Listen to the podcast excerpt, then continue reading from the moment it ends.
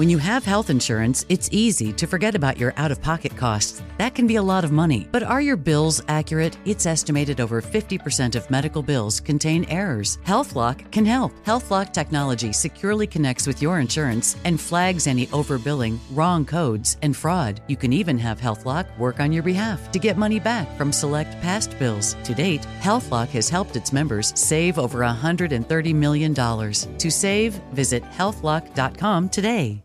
When you buy Kroger brand products, you feel like you're winning. That's because they offer proven quality at lower than low prices. In fact, we guarantee that you and your family will love how Kroger brand products taste, or you get your money back. So next time you're shopping for the family, look for delicious Kroger brand products because they'll make you all feel like you're winning. Shop now, in store, or online. Kroger, fresh for everyone.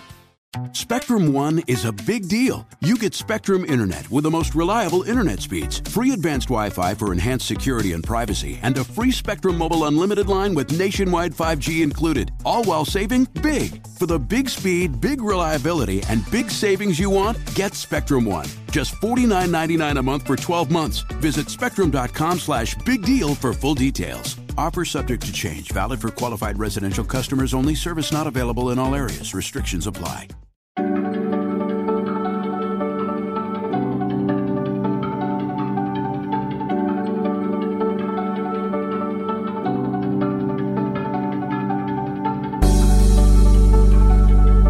Welcome, everyone, to a brand new episode of On Call with Kay-B. I am your host, Kay-B, and I am looking forward to this segment today because we are going to dive into some iconic classic Grey's Anatomy with season three, episode three, called Sometimes a Fantasy.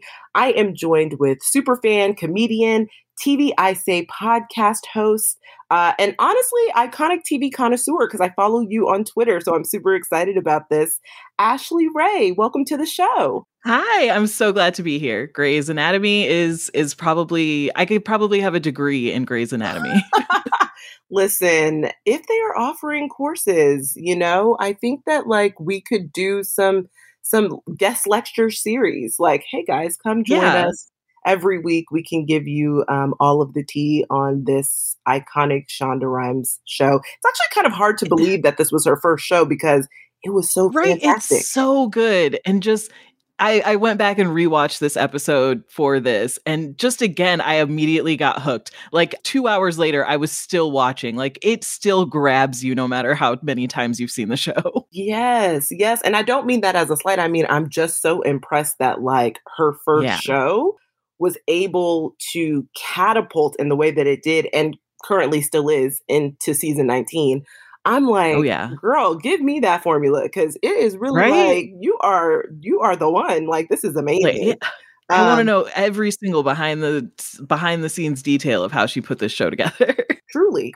yeah. Um, so in this episode of Grey's Anatomy, you know, um, the main patient is Megan, portrayed by young Abigail Breslin. I mean, she's been killing it since she was a child, apparently. Yes. So she is a pediatric patient who is in foster care and believes she is a superhero because she doesn't feel pain. And so let me start off by saying actually one of my favorite things about this episode is, you know, this is the journey for Alex where Addison is really pushing him. She sees Yes. something in him and believes that he could be fantastic in peds and he is truly like fighting it, running from it, not doing it. So Yeah. this is actually one of my favorite character evolutions. Yes. It's uh that's when it starts right here. And it's so sad because Alex has like the most traumatic childhood out of pretty much anyone on this show. I don't know, like him and Meredith kind of rival each other in that, but I feel like his was worse.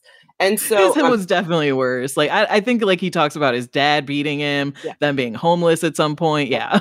yeah, I feel like it isn't really until we get the introduction of Jo, who is the only Oh, yeah. person who understands what it's like to grow up in the same way as Alex, like truly, because Jo was also homeless at one point. It's almost like he's running away from himself and all that the pain that he went through. yeah. Yeah. And that's why he puts up all these walls and impedes. You can't put up walls. It's hard. can't you can't and so alex um you know he's he grows up essentially impedes. And Megan is really the first patient that kind of challenges him in so many yeah. ways. Because also she talks back to him, which is funny because I feel like she's just a, a version of Alex. Like she, she's probably talking yeah. the way Alex would talk to adults as a child. Exactly. She's like, I can't beat her. I can handle this. Punch me right now. like every time she asks someone to punch her in the stomach, it is the funniest thing. it is, and every time I'm also like, but girl, please stop asking these adults to abuse you. like, yeah, to hurt you. Please. Not, like, this is not good at all. Um, so you know, Dr. Bailey is like, Alex, test her threshold for pain in ice water. So, you know, he does it. Uh, yeah. He gets school. Another adorable scene where he's like, oh, we can both, I'll do it with you. And you're like, oh, Alex. So cute. And then he's like, oh my God, girl, take your arm out. You're, it's going to fall off. What is going to happen? he like runs away screaming, which is hilarious because people are literally watching him through the window laughing. Um, but it's so interesting because, you know, her foster parents are really adamant that they're not abusing her. She's really adamant, like, hey, I'm good. They're not. Um, and come to find out, she has a genetic disorder called congenital insensitivity to pain with anhidrosis. And so she has CIPA. That's really the underlying cause. We'll get into that with the experts. But apart from, you know, Megan and Alex's journey into peds, we have Izzie who is still just shrouded in trauma, honestly, from Denny's death. She can't yeah, walk into enough. the the doors of Seattle Grace anymore right now. I mean, she's still barely able to wake up in the morning and to like function as a human being. Yeah.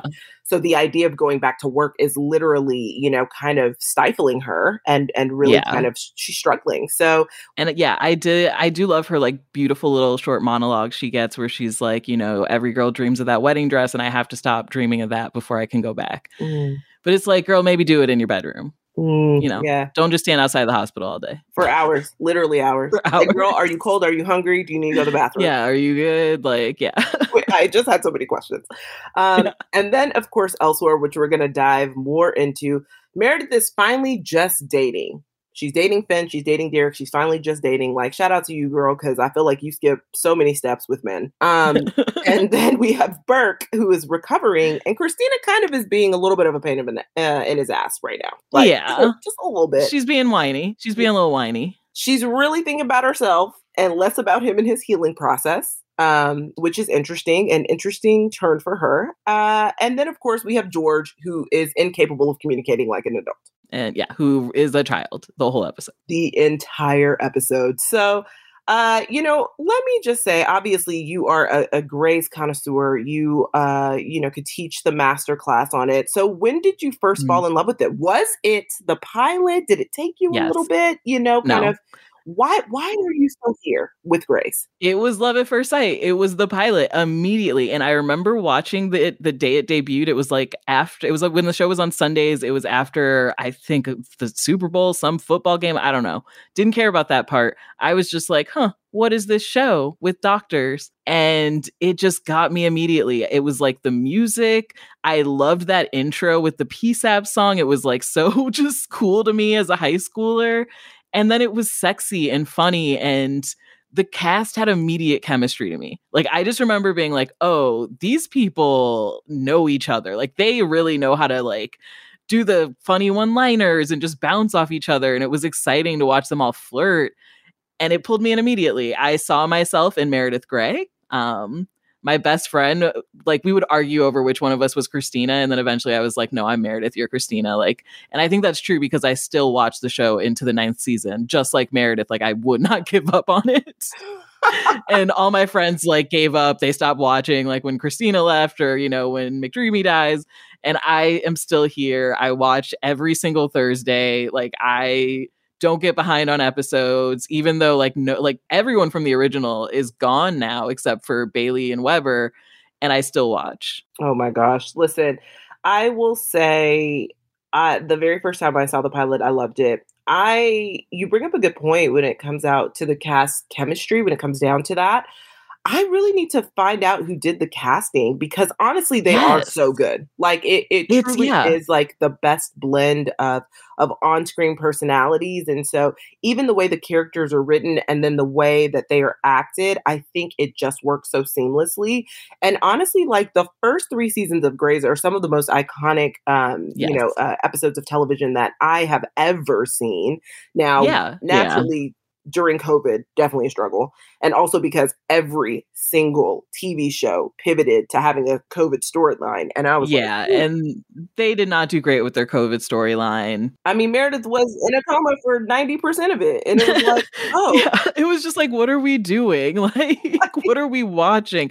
Why are we just watching her on a beach? Right. Like, what is all of this? It's so hard because, I mean, I do think in order for the show, obviously, to continue, like, it needs to continue to reinvent itself in new ways. Yeah. And bringing in a fresh class really is the only way to do it. I mean, because also the OGs are tired. Like, the OGs are like, leave. Uh, yeah. Honestly, like, at this point, I wouldn't mind if like they flash forward somehow.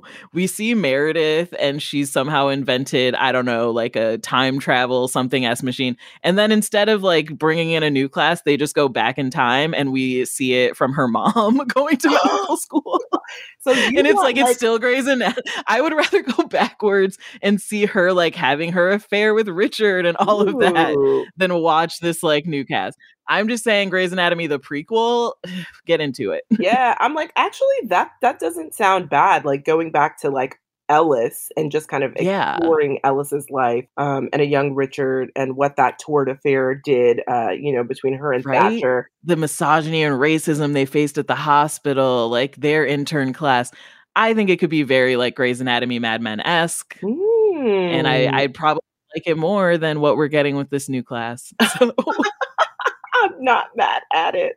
Okay, so in this episode, you know, I want to start with Callie and O'Malley, and mostly mm because not George went behind Callie's back to convince her patient not to have surgery instead of just talking directly to her. Like, listen, right? I know that George has a lot of issues. I mean, we see with George's family in particular, he has a lot of issues with sticking up for himself. He's just not very assertive. He doesn't really express himself that well. We even see it in season two with Meredith, where he basically is just like following her like a puppy instead of honestly just telling her how he feels. Um, yeah. And so it's interesting because in this dynamic, Callie is vastly more assertive in like every single way, but also she has to be because she's an orthopedic surgeon in a mostly like male dominated field. She has to learn how very quickly, just even at work, how to assert herself. So their balance is interesting when it comes to their relationship. But in this particular episode, I'm like, now, George, you are just dead wrong because she did ask you multiple yeah. times and you just. She's being so direct. Sure. Yeah. Sure. And now you're being passive aggressive and now you're interfering with my patient. So, like, yeah, it is a problem. It's like clear he doesn't trust her, doesn't like her. I, it's this is when I started being like, please just break up. Yes. Like, what what am I supposed to root for in this relationship? So I was gonna say, you know, like, what did you think about their relationship overall as a couple, and not just in this episode? Because I actually never thought they should have dated. I think that this was oh, a yeah. huge mistake in terms of writing. Same. That's how I feel about it. Is that they kind of just needed to give O'Malley something. They didn't really know what to do with O'Malley and the Meredith thing because she already had this other like love triangle with two guys, which also by the way one of my favorite openings ever is just that in this episode Meredith is like wish I was having a threesome with two dudes. It's absolutely great. But ah. but I think they didn't know what to do with O'Malley so they were like, "Oh, just like mush him with this character." And it never made sense to me. Like I was always just like, why would Callie like this boring dude? Like Callie was so much better. Not well, and I didn't like that it made I didn't like that it made Meredith and everyone be mean to Callie. Like right. everyone was so mean to Callie, and I didn't like that this relationship put that character in that position. Uh, you know what? That's true. I mean, like, first off, I didn't like how George was oh, uh, Meredith, you got to kick her out. First off, George, yeah. this is your girlfriend, and it's very your girlfriend. for me to be like, hey girl, you gotta go. Why why can't you just have a conversation with her and yeah. say, Hey, I'm not really ready to move in together. I thought this was gonna be temporary. It's expanding into a bit more. We need to discuss, you know, where you'll be going and what the timeline will be for that. Yeah. Um, instead of throwing it on Meredith, which the fact that you even think it's appropriate to be like Meredith, the girl to do that, out. right? No, right. no. totally wrong. so um, let's get back to Meredith in this dream where she wanted to have this threesome, which Um, mm. girl, good for you. Listen, I love that yeah. Meredith is dating. It's really refreshing to see. It was lovely to revisit this episode. Um, you know, just to remind myself that I should be dating more. And go ahead, Same. Meredith, like d- live in spirit and in truth. Now, one thing I will say is that we see that it becomes more of like a pissing contest between Derek and Finn and less yes. about romancing her, which is, you know, why she has that grand monologue. But um, she's right. It's hard being an intern. Um, yeah. You're literally like the bottom of the barrel. And at the end of the day, she's like, if I'm choosing to get dressed and spend my time with either of you, y'all better step it up. So yeah. I'm like, listen, are you Team McDreamy or, you know, are you looking for McVet? I am Team McDreamy all day, every day, since day one till the end, even now. I like McDreamy is Meredith's one true love. That's why after he died, they never let her date anyone hotter than Derek because no one will ever compare with Derek. Like eh, the mo the chemistry between those two from the pilot, it's just electric. There's no one the way he looks at her. The McVet thing was such a distra- like such a silly distraction. I think they were mostly like to play it up in the magazines, like, oh no, which one will she pick? Because it was so clear. Like McDreamy and Meredith were endgame perfect and they couldn't like rush to get there. But like it was always McDreamy. Always McDreamy. And yeah. yeah. I mean, listen. I, I was just gonna say the, the monologue she does at the end, rewatching this episode, it moved me so much that as soon as it was over, I changed all of my bios on every dating app to Meredith's monologue at the end. so all of them are just like, I want moonlight, I want candy, I want heat.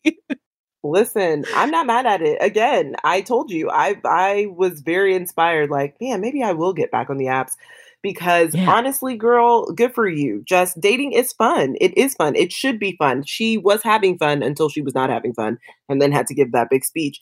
But I just find it so, you know, I am on the side of I do believe that eventually Meredith and Derek are in game. But I do think in the very beginning, beyond the chemistry and beyond the looks that he gives, Derek is actually a terrible partner to her. Like, quite literally awful. And a lot of that has to do with the fact that he had not dealt with all yeah. of his issues from Addison's affair. With Addison. Oh, absolutely. He has all these trust issues, a lot of baggage yes. around women outshining him, uh, women, you know, following their own dreams, being a different, you know, far away when Meredith was like, oh, well, or when he was like, oh, I'm going to have to go and do this thing in DC or whatever. Uh, yeah. I mean, yeah, you know, that's why we get the famous Cristina line, you know, like, he might be dreamy, but he's not the sun you are, or whatever it is. You know, that I think is a big lesson in the show that they have to kind of deal with his insecurities. Mm-hmm. But I think that would have been the case with any guy Meredith ended up with. I mean, I think it needs to be the case with any human being. Like, we should all be doing work to better ourselves, but it's glaring with Derek because you know, I feel like a lot of fans do romanticize their relationship from top to bottom. And for me, it was different. In yeah. the very beginning, I was like, oh, he talks to her real crazy. Like, I, I was like, I, are you guys listening to the way that he communicates with her? Because it's not good. Yeah. Like, it is not like, good. It's not and healthy. It's, it's not healthy to like put a girl in a position where she's like pick me choose me love, love me. me. like you're down bad if if your guy has you doing that like you're that's not good yes but but also they had so much chemistry and it was hot. So it's like it's truly you just have to pick your level of chaos in this show when it comes to relationships, yeah. quite frankly, because there are a lot of issues, you know, with Denny and Izzie, a lot, but I oh, adored oh, yeah. them. Adored them. I adored them. They, it's such a problematic relationship, oh, but I wanted it to work. It's probably worse than Meredith and Derek. I mean, Derek eventually gets there, but you know, Denny dies, and oh, it's also like, oh, everything goes downhill. But I will say, the way he loves Izzie is very pure, and the way he teaches her how to love life a bit more, yeah. like enjoy life, to truly live and to truly love. He teaches her so many things throughout the course of their wildly inappropriate relationship, with, in which she would have been fired, you know, well before he died. Yeah. I think, and quote unquote quit, but really, girl, you was going to be fired that same day. So I don't know if you quit. Yeah. Because, like, yeah, you girl, you would have been. Yeah. You're definitely fired. but here we are. So, like, okay, sure, you're not a surgeon anymore. Well, we weren't gonna let you be. So, right, right. Like, girl, pack it up. It's okay. Um, but we can see that like he has such a lasting impact on her. And we see it in this episode. Like we see how hard it is for her to even be able to like function in life without it. And so something I do like is here you can kind of see the glimpse because Alex had, you know, they had already had their kind of like sexual will they, won't they scenario happening, like, you know, friends Yeah. benefits occasionally. And when she fell in love with Denny, like it changed Alex. You could visibly see how it changed because I don't think he was expecting to really like her. Like, Yeah. I think he thought he would be okay with them just being completely physical. And then the way he shows up for her when Denny dies is also like so incredible to watch because he's watching the woman he likes go through an unimaginable heartbreak, but he's still trying to be there for her. And so even in this episode, she's standing outside for hours and he's like, okay, like, Like, come on, girl. Like, he still checks in on her, and Right. Alex is such a sweetie. is even when he's like running away from being one. Like, yeah, he can't help it. He just cares. Oh my gosh, it's just so good to see. So, what is your favorite kind of relationship driven scene this episode specifically? Ooh, I mean, I I like I feel like I have to go with that opening of just Meredith like dreaming of this threesome because I, I always think it's so interesting that she's like, I want to be dated and romanced and all this. But it does seem like she wants to kind of just slut around at this point in her life. It's like I don't know why she's trying to rush into anything with Derek or anyone at any point of like, you know, just Meredith, have fun, focus on your job. And so she has this dream, but then she's like, oh, yeah, like, you know, just date me and let's see which one of you's a gentleman who can make me feel like a lady. And it's like, girl, this morning you were dreaming about getting double penetrated. Don't play around.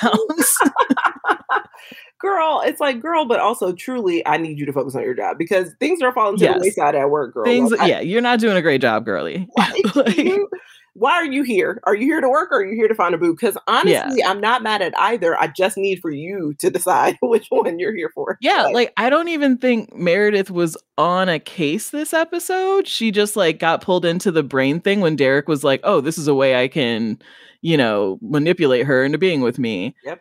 But Yep. I don't even think she was like assigned a patient. no, she was literally just walking around. Girl, what? Yeah. Like, Like, what are you what what are you busy with? like, and also, girl, this is your training. So, like, yeah, I need you to find something to do fully and totally, please. Um, Yeah. And maybe she would if the uh, attendings had something to do, but apparently they don't because look at Addison. So, you know, here comes Mark, which shout out to McSteamy. You know, he's always Ooh, yeah. popping up for his girl, always showing up for a good time, not a long time. And Addison is like, Can you go home? And he's like, No. No. Like- Not a, unless oh, if only if you come with me, Addison. I mean, McSteamy is the hottest. I like. I did always think McSteamy's hotter, hotter than McDreamy. Like, obviously, but I actually always liked Addison and him together. I always liked Mark and Addison together. Actually, You know what? I think that they were better suited for each other. Like, Yeah. I find that Derek, I don't know. I think that, like, in certain instances, and I don't want to say this in a wrong way because I do believe that Addison is a strong woman, but I think that Meredith challenged him in ways that he had not been challenged before. Yeah, And there are certain things that she could tell him that only she could say it. You do you know what I mean? Like, yeah. I think Addison and Derek at that point had so much just baggage between each other and hatred between each other that it was just kind of clear it was never going to work. Like they didn't have that same chemistry anymore. It just was gone. So and Mark, Mark, much like Alex, is very misunderstood in the sense Yes. that, like, yeah, they like having sex, but at the end of the day, they're also very kind people. Like, it, you, Yeah. when you really think about it, you're like, dang, they're actually kind people, and they make mistakes. Of course, I mean, we're all humans who make mistakes, but they're kind people. And Mark really loved Addison. Like, it was not ideal naturally because she is your best Yeah. friend's wife. best friend's wife, think- not great. you know, not stellar, but I do think that they found something in each other that was unique for the both of them. And so I think for that time in their lives, he truly, truly loved her. Um, but let's get into your faves because you mentioned that Burke and Cristina are your favorite couple, which Oh yeah. is wild to me because they are definitely not mine. So let's get into it ah. because I I adore Cristina. Like I she is actually Yes. my favorite character. I love Cristina. Cristina's my favorite character, and Burke is just someone who like accepted her as she was. I love that about them. I think my the moment that got me for them was when he finally goes over to her place and it's like a mess. and she's just like, This is who I am, take it or leave it. And I was like, That's me. Wow. Like, yes, just I need someone who's like, I take it. That's who you are. So, you know, I loved that aspect about them. But then you see like a shift in Cristina's character this season where she suddenly starts becoming very about like her image and her image with Burke. And it's like, we're Burke and Cristina, the amazing surgeons. And she has to be seen that way. And so here, when Burke is like not a surgeon, he can't do it anymore and he wants to quit and all this stuff, you know, that really shakes her and makes her kind of act like an asshole here. I mean, it's mostly like her identity is wrapped up in them being this surgical power couple. And when yeah. he is injured, she doesn't allow him the time or the space to just be able to heal and feel whatever emotions he has about it. She like is centering herself, like, oh, I'm tired of yeah. being a caretaker. No, and it's like, girl, if you don't sit down, because honestly, this idea of seeing him as superhuman when he really is just a man, and honestly, he just he just all right, girl. Like, girl, yeah, he is like calm down. Right. He's okay. Like, yes. you know, I was like, just give him some space right now. Maybe y'all could just take a break for a few weeks while he does, you know, physical therapy. You don't need to be this intense about it. Right. And also, I find that, like, too, you know, he's giving her the facts kind of like, oh, this is how long it could potentially take for me to get back to, you know, where I am. And she's seeing it as defeat, but I'm also kind of like, uh, she's not allowing him like to just have whatever feelings he has on his own she's projecting everything onto him. And I'm like, girl, where is the grace? Like, yeah, you know, so give like him just, Yeah, give him space, give him grace, focus on you, Cristina. Oh, and yet she's not and yet she's taking this into her her case. And yet she's talking to this lady who's an actual caregiver for her husband for years because he you know is having these seizures and she has this newborn baby. And cristina's like complaining about being yeah complaining oh, about it yeah. it. she's just like and you don't even understand how hard it actually is for the caretaker and she's complaining so much that this guy is like i'm about to drop a baby. Right. and she doesn't like, understand. I'm like girl she has a newborn and a husband that she is a she is a two-time caregiver. Yeah like cristina clearly she's a little more nurturing than you in the first place. like, if I were that woman, I would have been like, "Now, ma'am, I need you to just whatever issues you having, I need you to pause because we need to figure yeah. out what's wrong with my husband instead of making this happen." Yeah, like, honey, I see you're having your own issues, but this is the, don't don't put this on me. okay, so is this in this episode since they are your faves? I mean, who could yeah. you empathize more with? I mean, I I was on Burke's team here you know, I I understood when Burke was like, you know, I don't know that I want to be back. And when he like is standing there with Izzie and they have a moment, you know, and everybody being like, you're missed. I like Burke's intensity as a surgeon and everything, but I did like that they gave him this moment to be like, well, who is he without that? You know so yeah i was like cristina come on stop stop making about you. Stop stop complaining to everybody or be open to burke about it or just give him the space he needs. And i think that's why burke doesn't feel comfortable telling cristina you know what he intends to do. You know what? It's interesting because in this episode burke really doesn't have friends in this hospital like truly. Yeah. So cristina has kind of like it just so happens that their intern class gelled really well yeah. Because it's very easy to see how, you know, people could be very isolated. But it's really like, is glaring in this episode, I think, because he has to rely so much on Cristina that he doesn't really have anyone else. So yeah. she really is kind of the only person that he has. And when O'Malley was like, oh, you're missed, I was like, is he though? Because by who? right. it's really like by who? Like who misses him? Because I think he just kind of competes with everybody, you know? So it's kind of I think his his actions here are totally understandable. Yeah, I would have to agree. And girl, Cristina, you down bad. I need you to sit down. Whether you're a savvy spender maximizing your savings with cashback rewards, a thrifty rate watcher seeking the lowest interest, or a travel enthusiast looking for extraordinary perks, Kemba Financial Credit Union has a visa to complement your lifestyle and unique needs. Apply today at Kemba.org to unlock a limited time 2% cash back on purchases and pay 0% interest on balance transfers for an entire year with a new visa from Kemba. You deserve a card that works for you. Restrictions apply. Offer ends June 30th, 2024. We went from normal life, healthy child to acute lymphoblastic leukemia or B cell ALL. The St. Jude team came up to get CJ via ambulance. Shortly after that, I noticed a rainbow. It meant that there was hope. We were driving into hope. To have hope is to have your child healthy, and we have that because of St. Jude. You can help kids fight childhood cancer. Please become a St. Jude Partner in Hope today by visiting musicgives.org. Tired of restless nights? Meet Leesa, the sleep experts. Here at Leesa, we know that good sleep is essential for mental, physical, and emotional health. That's why their mattresses are made for exceptional comfort and support, catering to every sleep need. Check out Leesa's Sapira Hybrid Mattress, named Best Hybrid Mattress five years running. Sleep hot? The Chill collection is built with cool to the touch top fabric and layers of high density comfort foams, all intended to remove excess body heat while maximizing comfort. With Leesa, getting a new mattress has never been easier. Delivery is free, and you have 100 nights to try out your mattress in the comfort of your home. Don't spend another night dreaming of better sleep. For a limited time, save up to $700 off select mattresses plus two free pillows. Go to leesa.com forward slash iHeart for an additional $50 off mattresses and select goods. That's L E E S A dot com forward slash iHeart. Exclusions apply. See leesa.com for more details. Truly. Okay. So back to Izzie. What do you think will take her? eh, What it will take to bring her back fully? Because I actually I haven't watched season three in a really long time, so I don't really remember the details of how she comes back. I don't really remember. I know in the previous episodes, like Bailey is like, it's my fault. I wasn't there to teach you. And she like helps her with the whole cake thing. And that's what like makes Izzie be like, oh, I can even go to the hospital. So it's not another pep talk from Bailey because she already had that. So I'm going to guess at this point, it's going to be some uh, magical words from Dr. Webber. like it's to it's going to take something like a Webber talk to get her to be like, you're right. I am ready or something equivalent to that, or the way they usually like to do it. ah, I can't remember if this happens.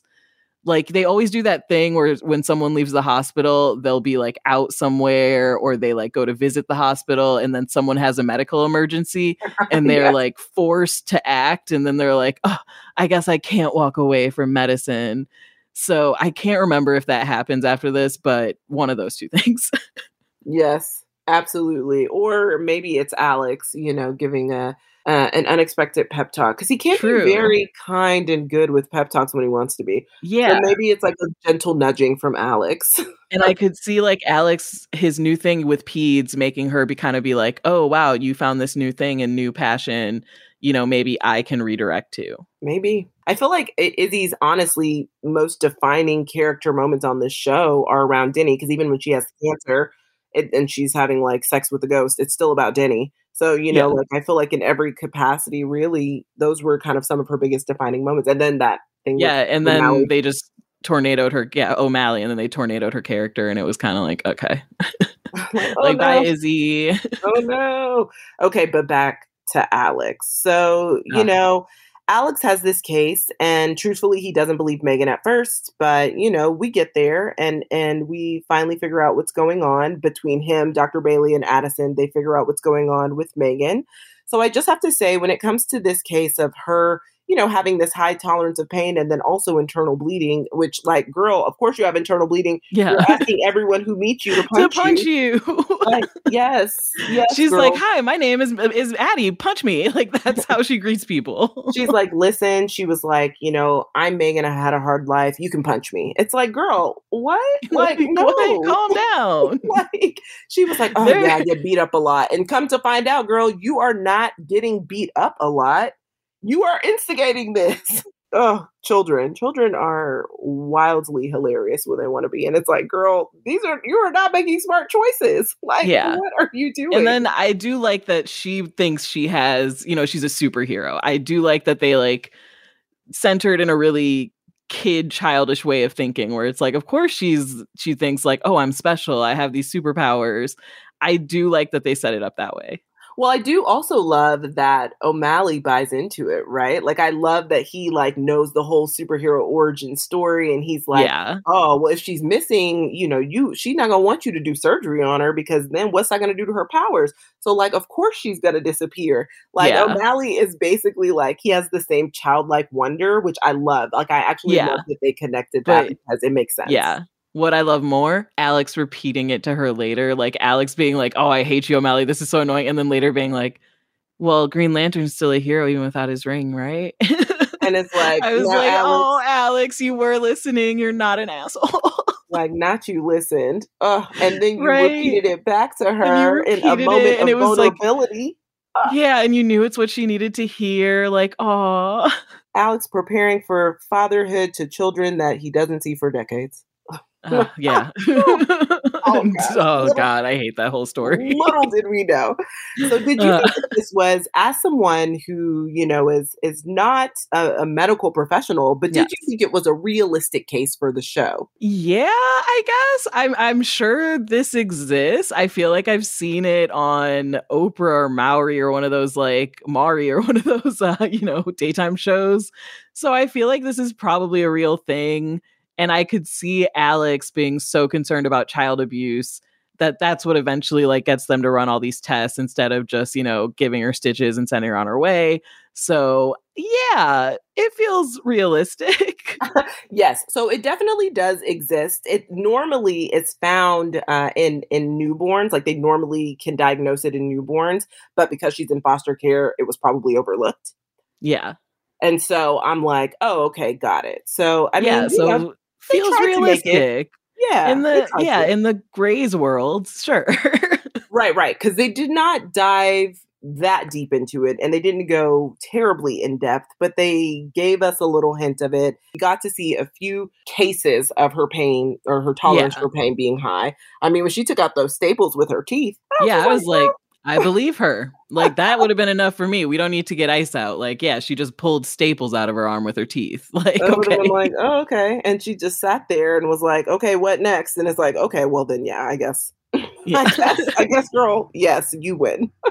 so I have to ask, who's your favorite character this episode? I, i'm gonna go with with the her with megan the little girl i really i love that you know like when they when they're all arguing and then she just like runs away and then alex is the one who's like where's the little girl and i'm like isn't that the first to like wheel her into the room instead of just leaving her in the hallway Also, and i it's the way they were not watching her, and I was like, Yeah. no, she's still a little kid. Like, she's still a little kid, you room. guys. Like, you should really be paying attention, you know. So I would say she was my favorite. And then I always love when they connect like the overall message of the story with like one of the patients. And here, obviously, it was like pain is there for a reason, you know, it helps you grow, and it- all of them are experiencing some kind of pain.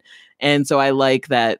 You know, this like sassy little girl is the one mirroring like the biggest kind of theme of this the episode. The Greys is known for their parallels. Oh, it's yeah. one of the reasons why I keep watching. And I do have to say that my favorite character of this episode definitely has to go to Alex. He's the only one that has any sense this episode.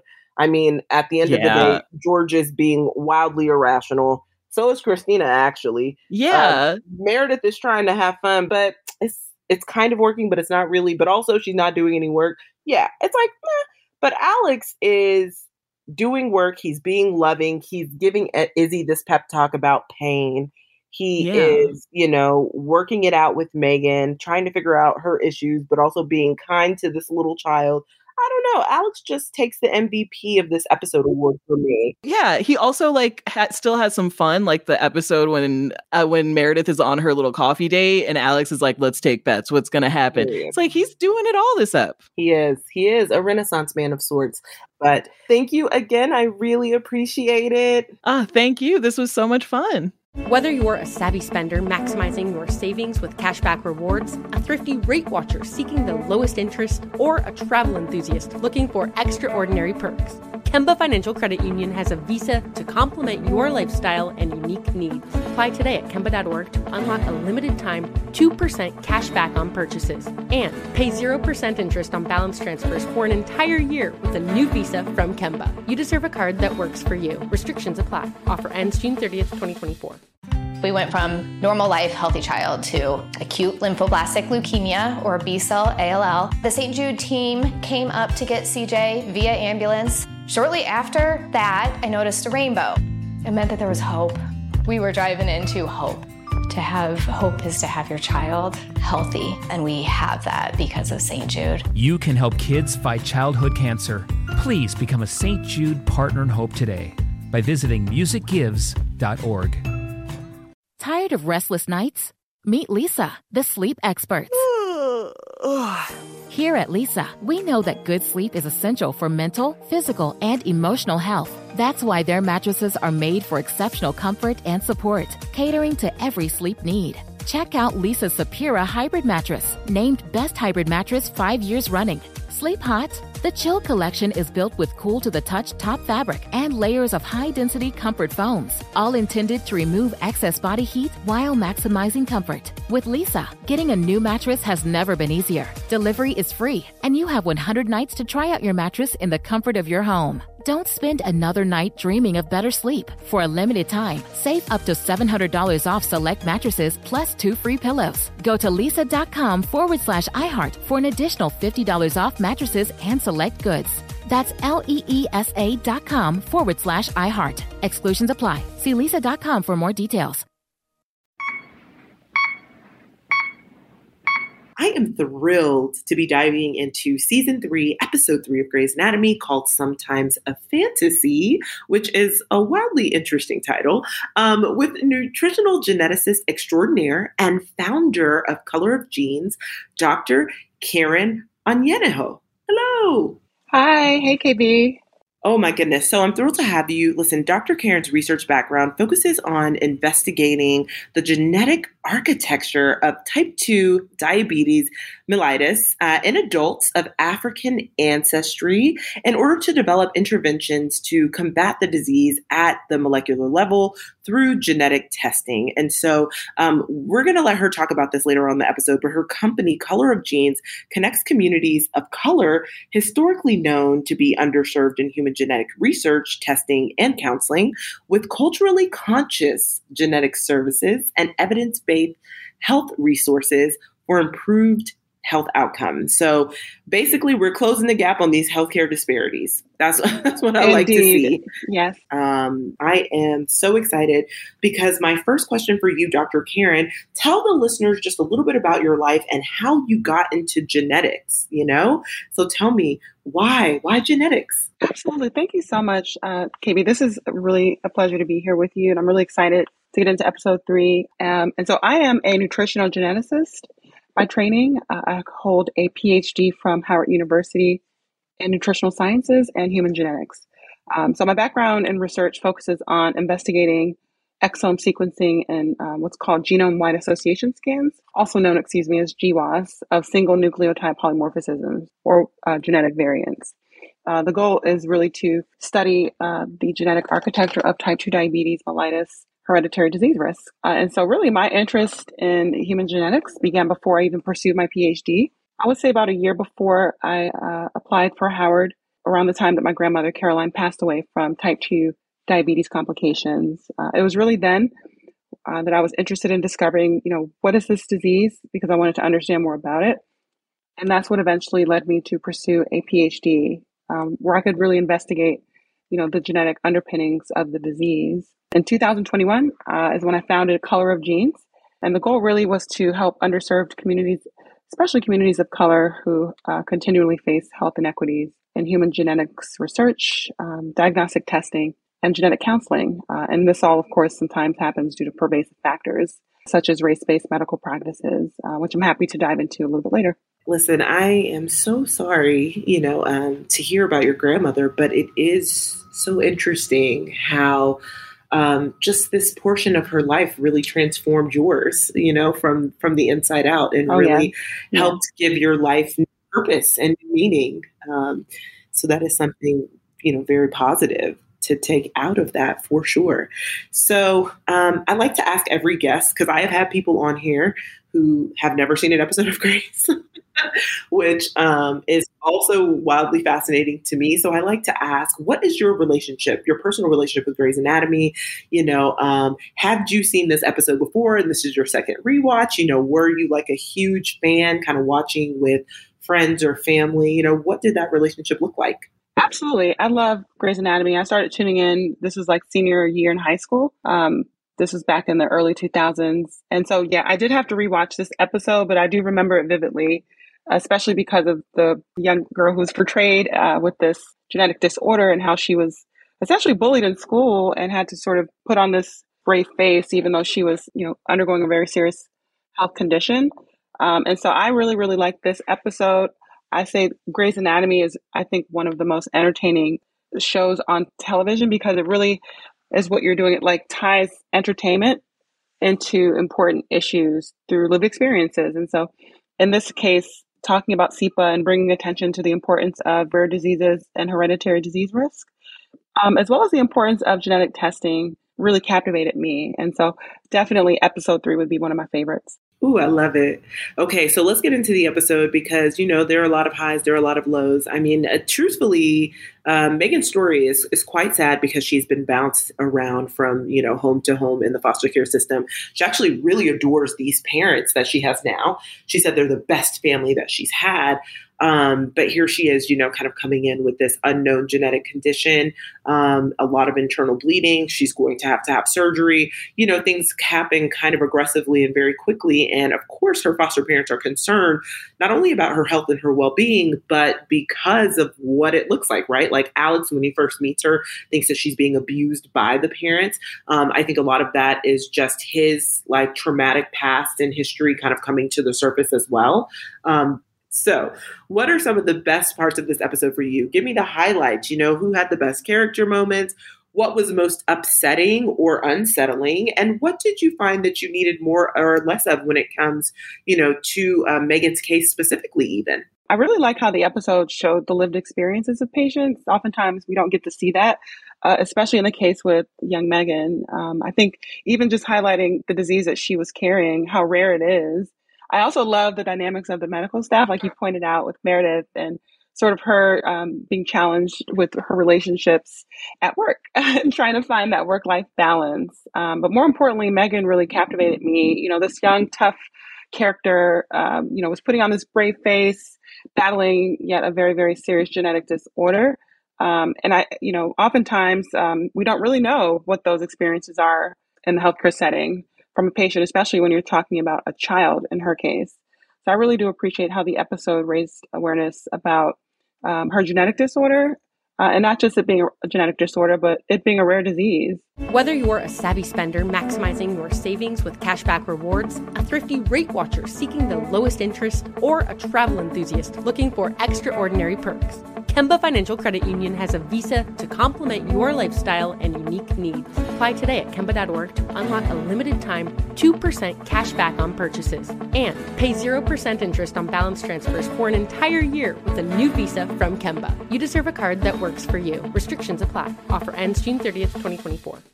We went from normal life, healthy child to acute lymphoblastic leukemia or B cell ALL. The St. Jude team came up to get CJ via ambulance. Shortly after that, I noticed a rainbow. It meant that there was hope. We were driving into hope. To have hope is to have your child healthy, and we have that because of St. Jude. You can help kids fight childhood cancer. Please become a St. Jude Partner in Hope today by visiting musicgives.org. Good sleep should come naturally, and with the new Natural Hybrid mattress, it can. A collaboration between award winning mattress brand Leesa and home design favorite West Elm, the Natural Hybrid is the culmination of these two companies' shared values premium materials, meticulous craftsmanship, and sustainable practices. Made with natural latex, responsibly sourced natural wool, and environmentally safe foams, the Natural Hybrid elevates your sleep sanctuary. Indulge indulges your senses and supports a greener tomorrow. Plus, when you purchase the natural hybrid, you're also helping fuel Leesa's work with shelters and those in need. Since 2015, Leesa has donated more than 40,000 mattresses to ensure children and families have a safe place to sleep. Don't put off a good night's sleep any longer. Get a Leesa mattress today for a sound sleep tonight. Visit leesa.com slash iHeart. That's L-E-E-S-A dot com slash iHeart. In fact, just a couple years, I believe, after or no, before the episode aired, was when the Human Genome Project was completed. And that was really sort of the first step to understand really truly um, genetic disorders and hereditary disease risk. Um, and the episode, I think maybe if I could, uh, you know, extend the episode maybe another hour, it would have been really nice to see, you know, what happened to young Megan after her surgery. At one point, she was she was scared. You know, she was trying to put on this brave face, but eventually she explained to uh, the doctor that oh, due to cost, she didn't want to undertake any surgery. I think it was really her fear. Um, and CIPA, as we all know, unfortunately, in most cases, um, those who've been diagnosed with this genetic disorder, uh, they don't survive beyond the age of 25. So I would love to see like exactly how Megan evolves from being a child into adulthood. Did she uh, did she survive? Um, you know, how was her how were her parents able to handle sort of seeing her evolve with this very serious disease? Um, also, I think um, when you think about rare disease, uh, especially the research, I think that especially in this case with CIPA, uh, more research is needed because right now with CIPA and other rare diseases, we have very limited information as far as like how does this disorder impact other subpopulations like minoritized populations. Um, not a lot of research is out there. Um, and if not, if we don't really address maybe some of the research in rare disease, uh, CIPA and beyond, this could lead to missed opportunities. For example, in Megan being really um, being able to understand um, the genetic variation that she carries, or even as I mentioned in other uh, populations where potentially other populations are not studied as much. So yeah, I would have loved, I think, overall to see exactly, you know, what happens to Megan. Does she survive? Um, you know, does she does she reach adulthood? You know, with her genetic diagnosis. Yeah, it's interesting. You know, there's never enough time on Grey's, uh, which yeah. makes sense. I mean, you know, they they cut down the show. They want to make sure that at the heart of it, it's a relationship drama, um, and so the medical cases oftentimes are either wrapped up very quickly um, or it doesn't really feel finished, which makes sense. I mean, you know, again, we just don't have that type of time. But I agree, it would be interesting to have had a look back, maybe in seasons later, um, you know, to maybe have Megan come back and, and see what that looked like. And especially because, I mean, you know, they're at season 19 now. So um, they have yes. the time to, exactly. to have her come back to see what was going on. So, um, when did you first come across or hear about congenital insensitivity to pain and kind of elsewhere, which I'm actually more interested in, is, it's what's the most intriguing genetic disorder you've learned about or taken an interest in over the years? Absolutely. So I've heard of CIPA before. I think this episode really sort of brought it to light and, and truly understanding the nature of uh, the genetic disorder. And I think when I started my doctoral studies back in 2017, learning more about hereditary disease risk did uh, help open my um, understanding up a little, a little bit more about these types of uh, genetic disorders. Uh, beyond CIPA, there are other inherited uh, genetic disorders uh, that we can be diagnosed with. And um, in some cases, you don't feel the pain, right? Um, in the case with CIPA, or, or, in some cases, you may not have uh, a sense of smell. There is a, another uh, congenital disease, I believe congenital anosmia, and that is a, a condition in which beginning at birth, you lose your sense of smell.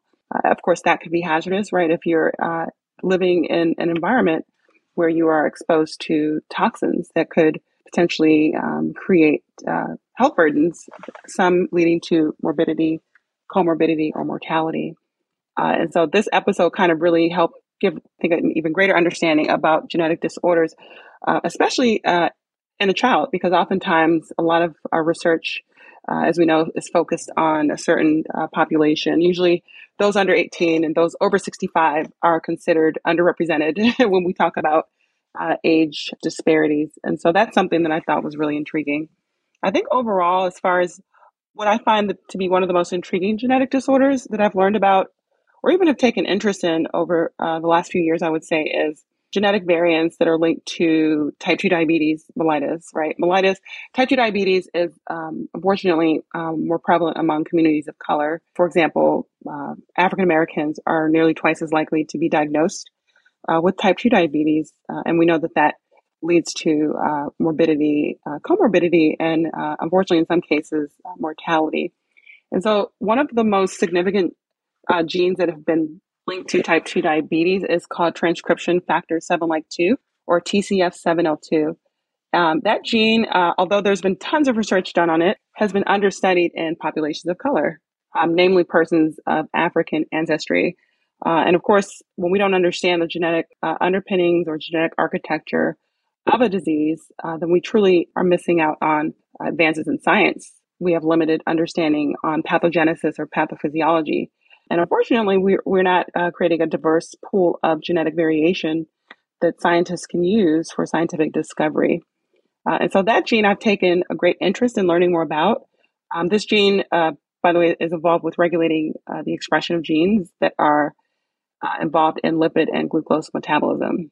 You know, but unfortunately, due to underrepresentation of minority populations, uh, namely uh, persons of African ancestry and GWAS, which we mentioned earlier, this gene is understudied um, and primarily is understood in persons of European ancestry. In fact, uh, my doctoral research involved investigating this gene uh, where I found novel variants among communities of color, uh, those subpopulations uh, in the US, Nigeria, South Africa, Ghana, Kenya, and Uganda, uh, where, the, where these novel variants were, were found to be uh, common among these racial and ethnic minoritized populations to provide really a richly diverse uh, human genetic understanding to hopefully uh, further population health studies. Um, and so, yeah, I would definitely say uh, that gene, uh, TCF7L2, has been uh, and still is one of the most uh, intriguing aspects of my uh, research career, and really still trying to understand and learn more about how prevalent this gene, this gene and its variants are among understudied populations. Yeah, and I love that it's coming back, you know, kind of full circle to that familial aspect for you and doing all the research and that it's still at the top of mind how you can learn more about this in order to improve um, the communities that are just, you know, um, suffering with type 2 diabetes the most. So um, I love that. So let's get into CIPA. So, according to the National Center for Advancing Translational Sciences, there are less than a thousand uh, cases of CIPA in the US. So, it's interesting that they chose to really highlight this condition and feature it on the show. So, I found an article from Tehran University, um, the Department of Pediatrics, and it involved just looking at four cases of CIPA. Um, CIPA, is, I should note, is often characterized by its self mutilating behavior behaviors, which in her instance, you know, she's pulling out the, the staples out of her arm with her teeth. Um, she's allowing people to kind of punch her uh, repeatedly. In fact, that is, she is truly a child because the whole episode she's just saying, punch me, just try it, punch me. It's like, okay, stop asking people to right. punch you, um, Megan. Um, but it also is, you know, um, something that happens are recurrent infections, fever, and more. And so the subjects featured in this case are between ages 7 and 13. So I'm curious to hear just a little bit more about um, kind of what you found in terms of, you know, this genetic disorder, how many people it impacts, and if you thought that this was a realistic kind of depiction of this or of this disorder based on your research. Oh, yes, for sure. You know, CIPA is a very serious inherited genetic disorder. And because of its rarity, it's really not understood or well understood, or in some cases, uh, those who may be carriers of uh, genes or associated with this genetic disorder are truly unaware that they are uh, in danger um, in Megan's case until they've been diagnosed uh, genetically. Uh, and so it is an inherited genetic disorder, which means that it's, it's passed down from, from both parents who actually don't show symptoms. And that's why genetic testing is imperative. Um, and, and truly, it happens in terms of diagnosis when one or more genes aren't working working properly.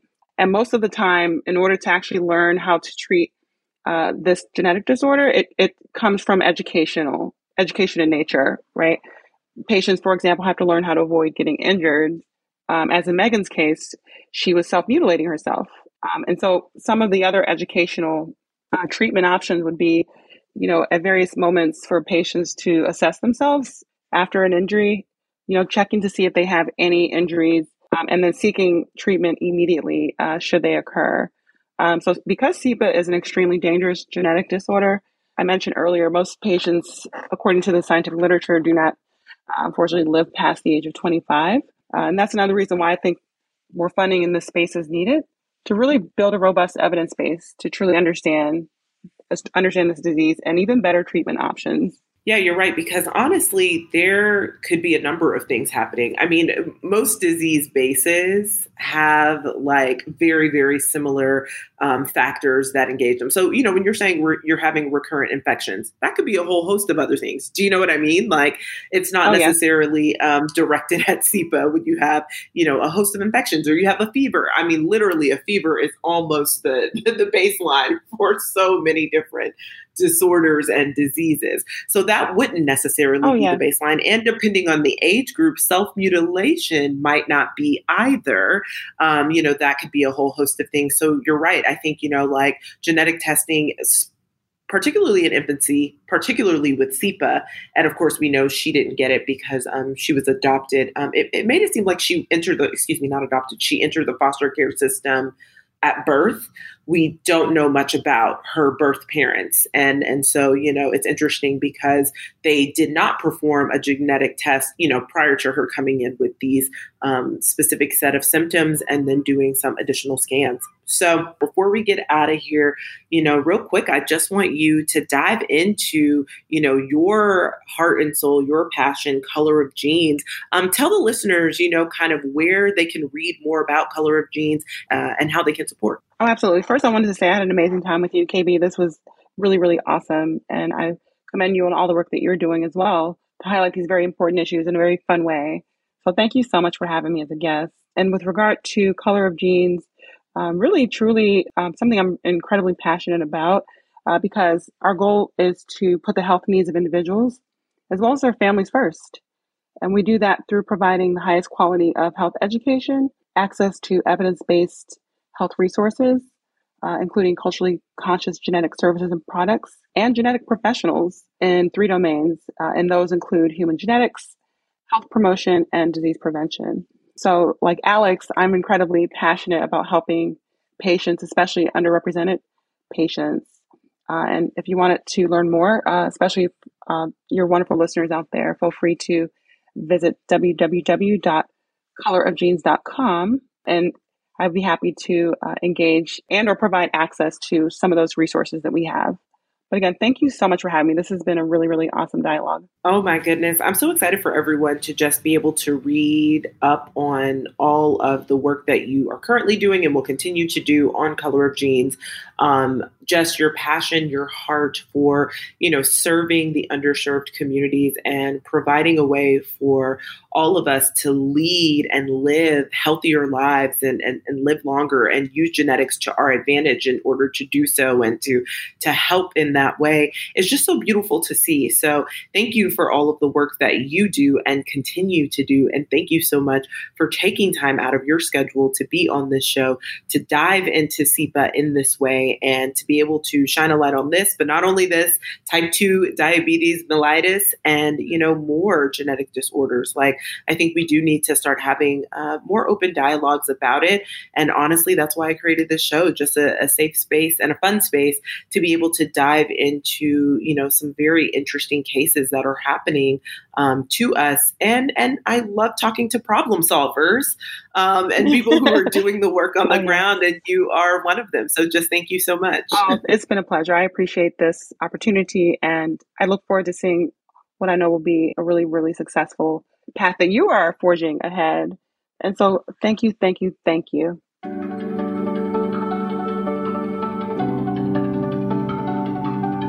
Well, that's it for this episode of On Call with Kay-B. Join us each and every Thursday for brand new episodes where I chat with an expert and a super fan about the science behind the scenes. Until then, listen to On Call with Kay-B on the iHeartRadio app, Apple Podcasts, or wherever you get your podcasts.